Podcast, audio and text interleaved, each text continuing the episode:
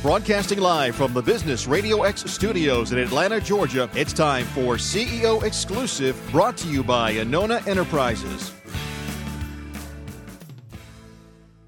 Good morning, everyone, and welcome to CEO Exclusive, where we get emerging trends from CEOs and their most trusted advisors. And I'm delighted to have on today's show uh, John Scott Wright and John Patton, JP, at Access Point Financial, CEO and CFO, um, and really exciting firm. They're on the Inc. 500 list as number 17, and so we're going to get some really great trends on hotel hotel finance and finance in general from um, these two very esteemed gentlemen. So I'll start the show off by asking John if you would just tell us a little bit about Access Point Financial and what you do and how you play in the world of hotel finance.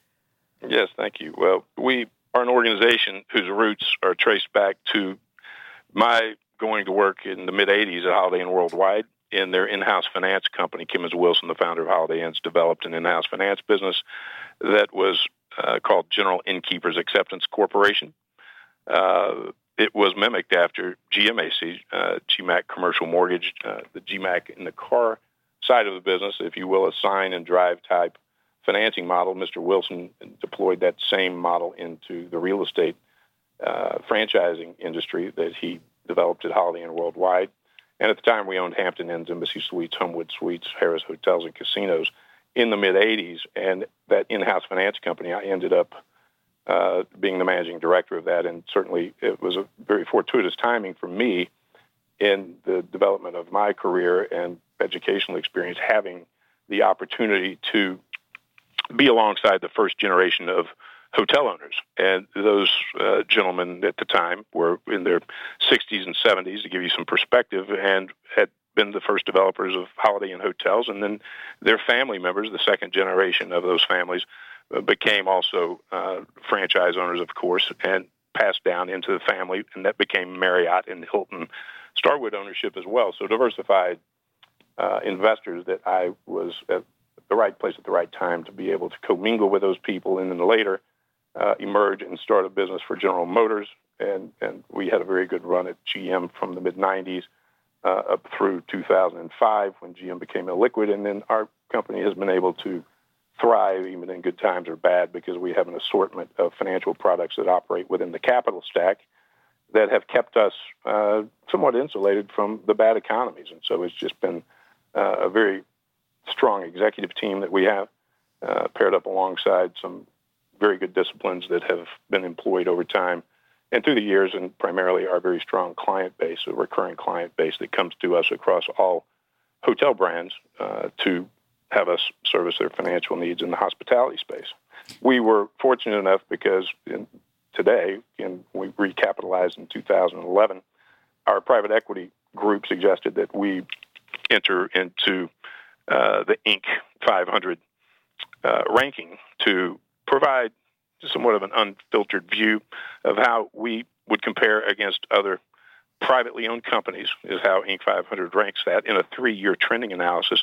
So we felt very fortunate and blessed, obviously very honored uh, as an executive team, and as our private equity group was very happy to see us come in at number 17 uh, this past year. So thank you for that. Yeah, and so JP, for for you, you specialize in a uh, middle market properties, right? So kind of that. I think what twenty five million dollars would be your kind of upper limit for deals. Correct. That's the high point. Mm-hmm. Okay, great. Thank you.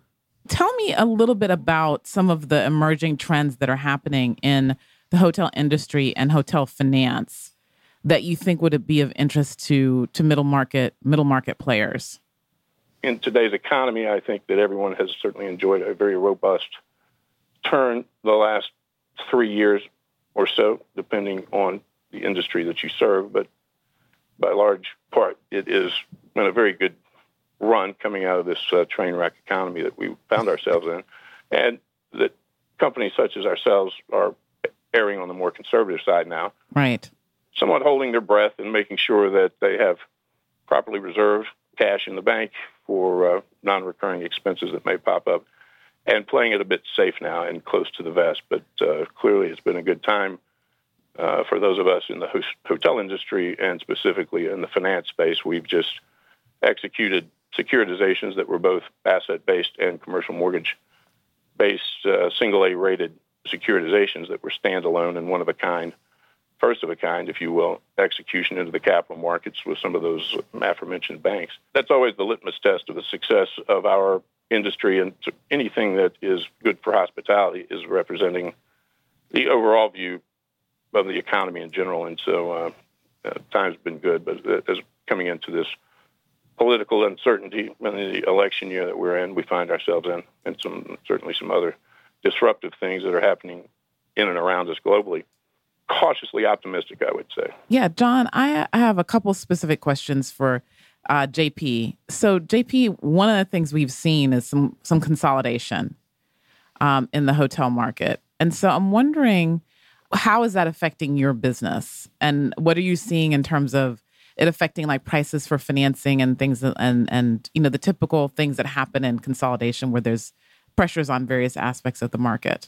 Well, you're you're probably talking about the um, the Starwood Marriott uh, merger that's that's uh, underway. That really won't affect us. We're, like like you said, we're the middle market lender. Uh, we cater to the business traveler, the extended stay, uh, limited service type properties. Mm. So those properties are well established. The Marriott Courtyards, the Hamptons, uh, the Holiday Inn Expresses. Those are doing well. Those those will will continue. That's our bread and butter. The rehabilitation of those over time, acquisitions by our by our current borrowers of, of additional properties in that market. We're, we're in tuned. We're in tuned with Marriott, also Starwood. We we attend all of their conferences. We're on the um, the owner association uh, boards. We're step by step. We're step in step with what they're doing. It, it, should not affect. It should not affect our business. You know, there may be some overlap with those products in certain markets, mm-hmm. but we'll see. How, we'll have to see how that weeds out. Mm-hmm.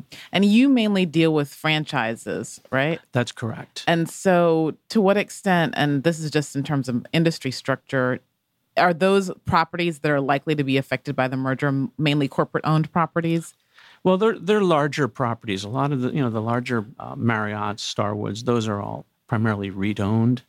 So tell us a little bit about emerging brands like Airbnb and how those are affecting your business or the hotel finance or hotel industry in general. Yeah, certain types of consumers have accepted Airbnb as an alternative to the traditional hotel room. Airbnb is primarily used by consumers that are seeking a lower cost alternative to a hotel business travelers are really not the typical Airbnb user.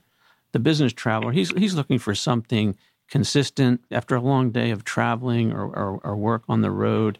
He's he's looking to go back to something that he knows, something that's established. That's really not um, something that uh, the business traveler would would use. Airbnb is quite successful in certain markets, and it's being used by certain aspects of the market. We're in tune with the franchisors, and and they're very cognizant of the impact that Airbnb is having on their business. It's hard to gauge the impact from a statistical standpoint. It's hard to gauge the impact that it's having, but they are aware of it. The franchisors are aware of it. They're improving their products to compete with it. Great. So, one of the things you mentioned up front, John, was that coming out of the recession, you and your team have been able to a- adjust. And so I'm very interested both your perspective, John, and then JP on the finance side. How did you, in terms of just the sheer dealing with the contraction in the market, the changes on the balance sheet, people not being able to to service their debt, how did you negotiate the past, let's say, eight years? I can talk for a while, you know that, but I, this is a. Uh, I'll let JP handle the component of our leverage partners and how they bring additional debt to the table for us to leverage up our return on equity. But first, I would say that you know, we found ourselves in 2008. If we do a uh, playback real quick, and it's a bad dream. But in the for a lot of us, of two, yeah, of 2008, uh, we effectively stopped lending. All indicators were, you know, there was ex- trouble, obviously, just around the corner, not on the horizon. It was upon us, and we stopped our lending at that point. We had effectively $2 billion of loans that were on our books at the time. Over the past 25 years, we've originated or asset managed uh, a little over $7 billion to give you some perspective on our uh, portfolio and our activity. $7 billion with an average loan of 5 million. you know, certainly that's middle market representation. But again, a high of 25 million for most of our debt uh, approvals, and as little as uh, twenty thousand dollars. Somebody needs to call and and replace some TVs. Everything in between, we provide a line of credit. But in 2008, we stopped making loans. We had a two billion dollar portfolio.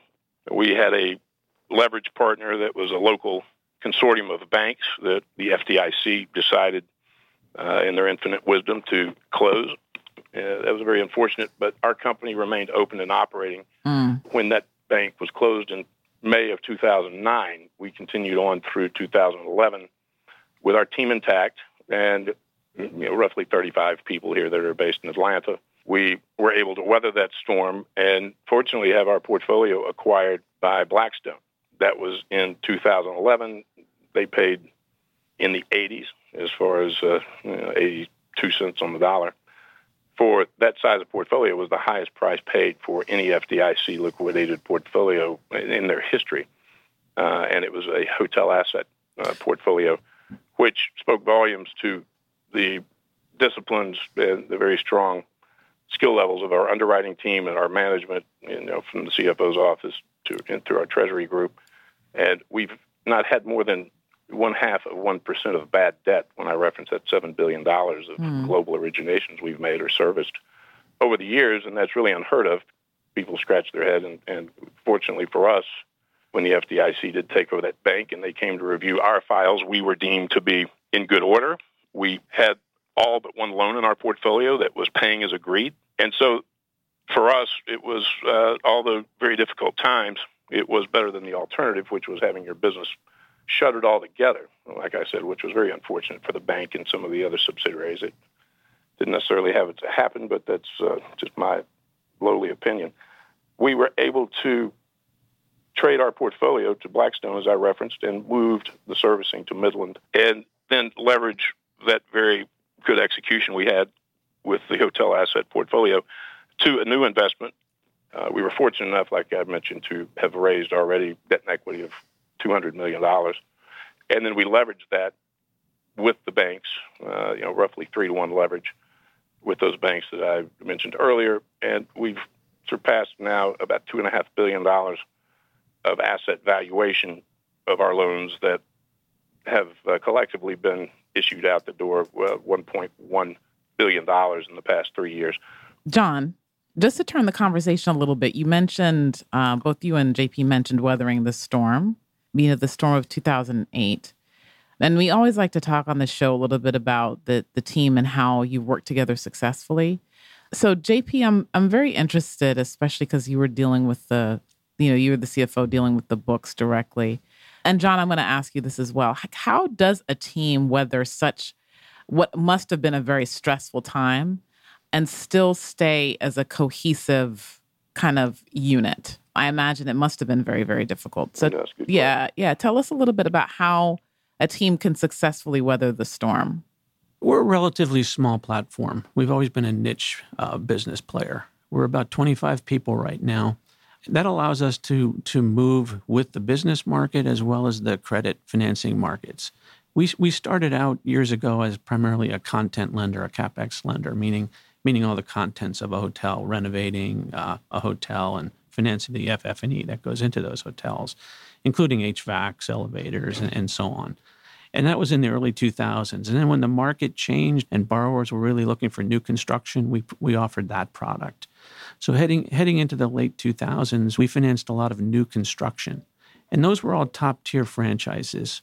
And then when the recession hit, those projects were opening and because they were top tier franchises, meaning the Marriotts, the Hiltons, the Intercons, the Starwoods, because they were top tier franchises, they were well capitalized. They were able to weather the storm. The business business market continued, people continued to travel, and like I said earlier, that's our bread and butter. So that that we didn't we didn't we don't really cater to the the uh, destination property or properties or the the convention centers or the uh, the resorts. Um, those were the ones that were impacted mostly um, back during the recession. So yeah. we, we weathered that yeah. storm, and then and then from like 09 until uh, 11, there was there was virtually no spending. So when we launched this platform, it was uh, at first to handle all the renovations that were needed because the, all the all the properties that were out there were becoming tired and needed needed to be renovated. All the contents needed to be replaced. Mm-hmm. So that's how we started. So we've been able to evolve as the market evolves.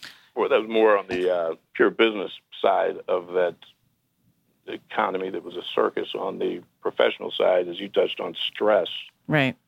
Well, there was plenty of that to go around for everyone. You know that, no matter what industry you were in or out of at the time, because certainly there were more people out of work at every turn in the conversation that there were finding new employment. and so in May of 09, when I received the call, the fateful call, if you will, from the FDIC asking me to come in and meet with them at uh, across town at, at a bank where it was our back office for capital, HR, legal, outsourcing, and a very vibrant company, and unfortunately closed. I was giving the information that the bank had closed, that our our division was open and operating as usual, and of course there was could be nothing further than the truth, or as the perception as usual. It was very unusual, but it's better than the alternative. Having your company closed out from underneath you at the middle of the night, certainly not something I had been in a training scenario for ever, but I was able to go back to our team and deliver the news that we were open, we were operating. And the FDIC had certain of us sign documents, of course, that they could monitor any and everything of our actions and day-to-day business dealings, either on phone taps or sitting in our office. So wow, so they uh, actually uh, tapped your phone. Yeah, that you would allow that to occur, and that's part of any FDIC closure. That uh, in case there's an investigation underway for some reason or another, fortunately there was not any criminal activity that was surfaced in any banks that were closed that we were affiliated with, and that was good news. But we stayed open, like I said before, unscathed as far as the optics and the resume of your company. Right. So, John, one question I wanted to ask, um, which is slightly different. I was trying to get at a different angle on the question around weathering the storm. I'm interested for both you and JP, like how you kept from like getting at each other's throats. Right? You know, if you're going through this event where the FDIC shows up and says, you know, we're going to tap your phones, or you know, basically you go through this process that then results in you having to sell off, you know, your entire portfolio. And I imagine that wasn't just like you called Blackstone and they showed up and they paid you, you know, 80 cents on the dollar. I mean, you had to go through this entire process of shopping it, etc. How did you maintain, you know, yeah, like I said, to keep from from killing each other? We passed notes through an intermediary. no, no. Well, actually, that would have been the FDIC as the intermediary. But no, you're right. the The process itself was arduous, and fortunately, uh, JP there, Mr. Patton, was very well regarded through the process and was actually uh, called upon by the FDIC to help reconcile some other needs that they had throughout the parent organization, all the way down through our division, which had become a primary driver of revenue and bottom line, and certainly return on equity within that particular balance sheet. The process you talked about selling the portfolio is at the very outset of the closure of our parent company, not us, I'll say again. Um, we had an offer from a very well known and highly regarded Wall Street private equity firm for a premium on the business to pay a premium on that $2 billion and to take the employees with it to run the business and um, unfortunately, the government doesn't really operate in that type of a sense of urgency model, if you will, and instead wanted to take a step back for two years and review their options. And then eventually became very happy with that Blackstone buy, but it was about 20 points less than the original wow premium that was offered. So on $2 billion, that would equate for us taxpayers of about a $400 million leakage that occurred over two years, which – you know, is is peanuts. I will give Madam Sheila Bair a great deal of credit, who was uh, Secretary of the Treasury at the time. Obviously, when the funding company, part of our funding, was sourced through that consortium of banks. When I was called into that meeting, an interesting sidebar is that they had no idea that we still had 43 loans that hmm. were in a construction phase of financing and that all the equity in our loans is required to go in first to the project. And so across the U.S., 43 projects were underway. They were 85% complete. And the first word when I called that to the attention of the management on the side of the FDIC was they, they weren't aware of that. I will give them credit because they very quickly uh, turned the spotlight on that and said, we'll, we'll just shutter and we'll not fund them. Uh, that was going to create an economic tsunami, and especially for our reputation as a lender in that space, but it was going to harm forever, impair several people uh, personally, professionally, and their net worth. The local economies would have a 85% built hotel, not half built, but almost finished. But we needed $150 million approved, as was in our business model before they closed that bank, to fund out those hotels. And Sheila Bair, uh, Madam Secretary, saw fit to take a white paper that we developed in concert with the FDIC uh, local uh, contractors on site. And we're able to get that approved through the FDIC Board of Directors, which is uh, comprised of heads of other governmental arms, the OCC, the SEC, and uh, not the football conference. But those heads of those governmental agencies came together and approved an emergency funding that had not been seen since the savings and loan crisis. Mm. And we were able to fund out uh, 41 of those 43 hotels. It was a great success story in a point in time that was really a disaster. But and people gnashing their teeth, you know, at, at a lot of folks and up and down the hall. At our offices, I don't. I think Mr. Patton probably hid very well his gnashing many teeth from me. But we, you know, it's it's no different than your home life. If people travel in their home life and you're accustomed to somebody being out on the road for two or three days a week, you have a certain culture, a certain pattern of expectations, and how your day in and day out will will perform. Well, all of a sudden, those people that were on the road, myself included, were now sitting at a desk all day, every day. And Mr. Patton, who stays back at the office for the most part, uh, 80, 85% of the time to keep the operations uh, with green light, was uh, uh, probably inhibited a bit with me staying put there in the office with him alongside and uh, told me to move down the hall a few offices. So we were able to to stay civil with each other that way. All right. So good fences make good neighbors. JP, yeah, tell me a little bit correct. about your perspective on how how you how you stayed sane through that period. Well, we all bring different things to the table. You know, John's the business promotion uh, marketing guy. He has has great relationships with the franchisors. I'm the I'm the financial guy, the inside guy. Dillip, John mentioned Dillip. Dillip handles a lot of the underwriting and the, the closings and fundings of our loans. So we, we all we all bring different things to the table. And over the last 20 years, we've always had this uh, this small niche, high profitability company with controlled growth. So we we knew that regardless of where we go, if we stay together, we could replicate that. That profitability uh, factor is the key. We've always run a profitable operation since day one. It's continued now, even coming out of the recession. And so during those difficult times, like the day when John had to come back and tell you, you know, that fateful day, tell you about the FDIC, was it simply that you were able to take a long term view? Yeah, that you know we've done it before. Like like John said earlier, we started. He started up uh, a business under Intercon, started up another one under GMAC started up another one under the Bankers Bank. Now this one under PE ownership, and and we've really started um, back in in eleven. We started with from scratch. We started with with our own uh, supplies out of our own uh, credit cards, and and have grown to over a half a billion dollars in, in loans outstanding. Have major credit lines and um, have a very formidable business. Right. So you didn't get upset at all? You were just totally calm. No, no, like, oh my goodness, I can't believe this is happening. Or well, it wasn't. It wasn't doomsday. It wasn't the end. that is calm and collected. yeah, I know. I'm, I'm listening and, to and this, John. he has good hair. It doesn't move.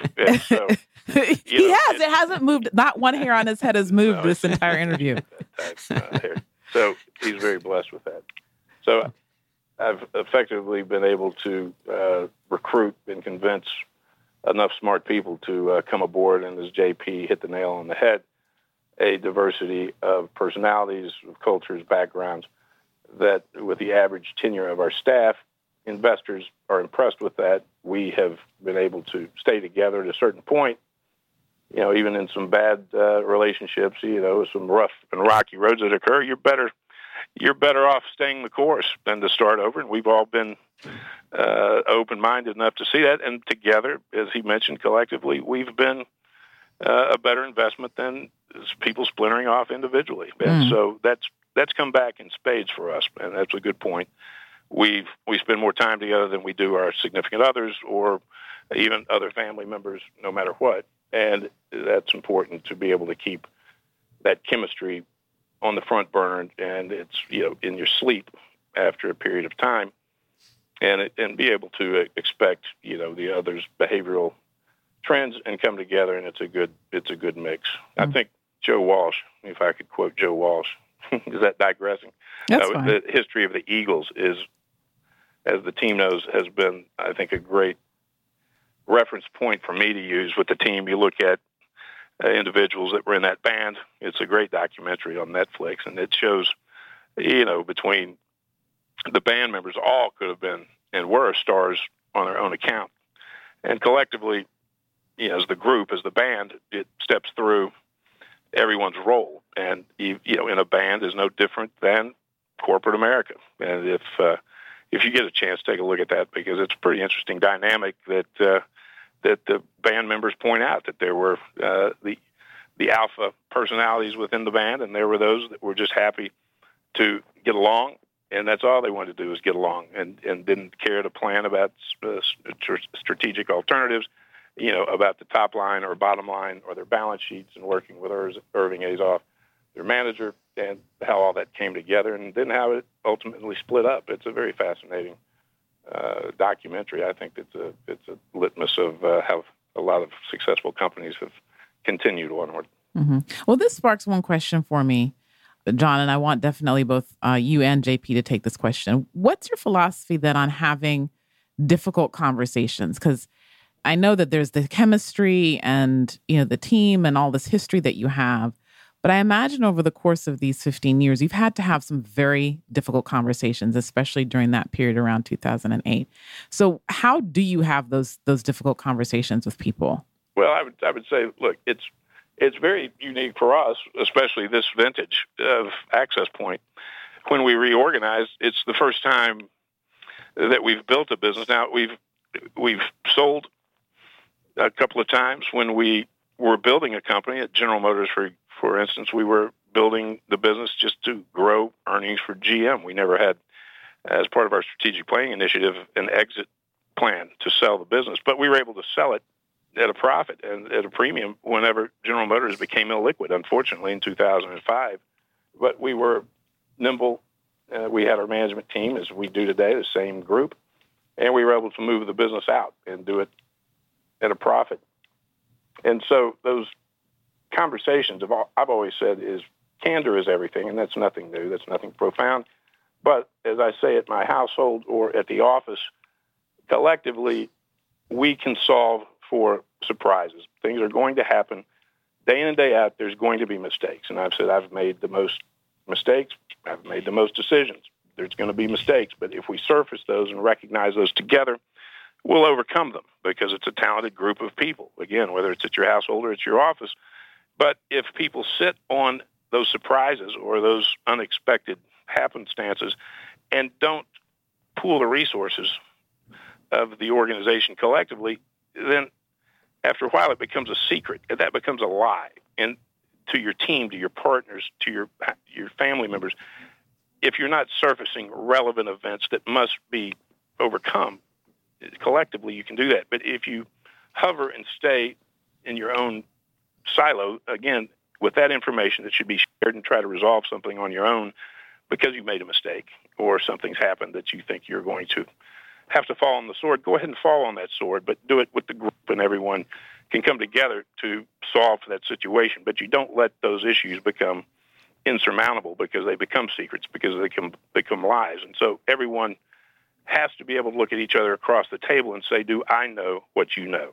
Hmm. There should be no surprises. There should there, there should be no secrets. I should say there's always going to be surprises every day, and things that you don't account for when you get called into an office and say your partners have been closed and everyone's been told to come go home, but you can stay. Your company stays open and operating. That's something that you uh, you're you've not been trained for. I wasn't, but you get back to your team. You're candid with integrity, and you share that information as managing member and the CEO of this organization. You know, there's certain things that you don't want to distract and that's in your best judgment day in and day out, that would be a distraction to the group or the team. But certainly with your partners, your investors, you have total transparency. And just like our Inc. 500 representation, uh, you know, we opened ourselves up for an audit, a complete scrubbing of our books, P&L and balance sheets, and you just have to be able to operate that way, especially in a financial services company, and be candid with your staff. And similar to the way we communicate here, uh, you know, annual reviews, uh, in my mind, were a thing of the past years ago. It should not be that you wait for an annual review. Our folks here, and myself included, have day in and day out open lines of communication. So if there's something that has to be fixed or you are seeking concurrence for issues or problems or there's a breakdown uh, personally or professionally, that you resolve it on the spot. You don't wait for a month or a quarter or certainly a year to go by to, to deal with it. Right. And so JP, I know that as CFO, you've you've obviously had to have some difficult conversations as well. What what's your philosophy on having those tough conversations? Like I said earlier, because because we all play different roles, we're all on the same page as far as the direction of the company. And the, the difficult conversations have to do with like like uh, strategic direction for the business. Like I said, we all know what the end end play is. We all know uh, we're trying to increase the value of the enterprise. So, so the team is always moving in the same direction. The difficult, difficult conversations have to do with um, how we move forward, financing, capital raise. You know, what's the next step? It, it, they're really external type questions. They're not really internal questions. Hmm. And so, how do you? I'm I'm a strategist by by profession. So I love the word strategy. How do you go about resolving those strate- those differences on uh, of opinion on strategy and moving forward? How do you do it? Well, we well you have a committee head, yeah. and that's me. No, I'm, I'm, I'm kidding. Now, what I was pointing to earlier was we've always had an HR in-house HR department down the hall, right? Whether it was General Motors, Holiday Inns, uh, Specialty Finance Group, we had the head of HR and a staff of human resources directors, and these days, we take all that in house amongst ourselves, and uh, JP may have a, a better answer than I do, but we we have meetings when we need to have a meeting. We don't pre pre plan meetings for the sake of having a meeting, but we we do have certain structured, you know, recurring objective meetings. But just for the sake of getting together collectively that's not our culture just to plan something three months in advance, but we, we do manage and tackle those issues head on. We employ an HR consultant and outside legal uh, counsel that has been with us for years that I use to benchmark and survey our peer group, uh, finance companies, and outside uh, enterprises that are not finance related to make sure that we are on top of, uh, for our employees and our executive team, any compensation or other perquisite, you know, types of perks that are allowed into uh, the operating environment to make sure that we're taking care of our our staff at the highest levels possible of what would be current market conditions, and never take never take a view that the economy is down, and so therefore we'll take advantage of that, or you know, haircut our overhead with reductions of salaries or other perks. Rather, I personally over time have used that to uh, display very clearly the reinvestment we make into our team at the highest levels possible and not uh, dilute that corporate culture or income more specifically. Yeah. And so, do you then have a strategic planning process that you do every year, or you don't have a formal strategic planning process? JP? Well, we, we do a budget. We have a, a, a budget that uh, really sets the direction on a, on a short term basis. And then we also um, have a, a longer term longer term forecast, and a lot of that again is driven by capital and our capital needs, and that really uh, directs us into some of our products uh, that we're able to finance. So so we're we're moving uh, maybe with a three year view of where where the business is going to go. We've all been in uh, industry, the finance industry, for for a long period of time, hospitality and finance. Really, we we just want to continue to grow, um, expand our product base, diversify, into other products as the markets allow. So one question for you John on that point. It sounds to me like you you don't actually have like a formal 5-year business or strategic plan for Access Point Financial. Well, we do. So certainly, let's be clear on that. I'm glad to hear that because I was going to be like, I was um, like, oh my goodness, course, really? do. now, what we have are contingency plans, if you will, that are footnoted because, as, as you know, in your history with strategic planning and those initiatives, we have to have footnotes built in at certain points of what, in a timeline of our growth cycle, would footnote to a potential exit based on all of the market knowns and unknowns. And, uh, you know, that's where at times, even though I am fortunately provided with the autonomy and the authority to run the business day to day, the private equity partners of ours own the vast majority of the company. I may be mm. the largest individual shareholder and the managing member, but at the end of the day, uh, they would suggest when and who we might sell to, and, and they've been tremendous partners. Uh, they would look to us and want us to be, of course, uh, pleased with what might be the future culture that we may sell into, or the, uh, clearly the economics of execution of that transaction. But that's where, going back to those difficult conversations that you referenced, that's you, know, you have to be prepared for a number of different scenarios, and so that's where we stay very fluid and very candid with each other back and forth, and asking the question, "Do I know what you know?" And as as you would know, with your history in hosting this show it, it's incumbent upon me and our team, of course, and our operation here to be able to provide very fluid and transparent information to our investor base, not necessarily uh, reciprocating back to us in the same manner. They they oversee billions and billions of dollars of private equity they've deployed in roughly currently 35 businesses plus or minus.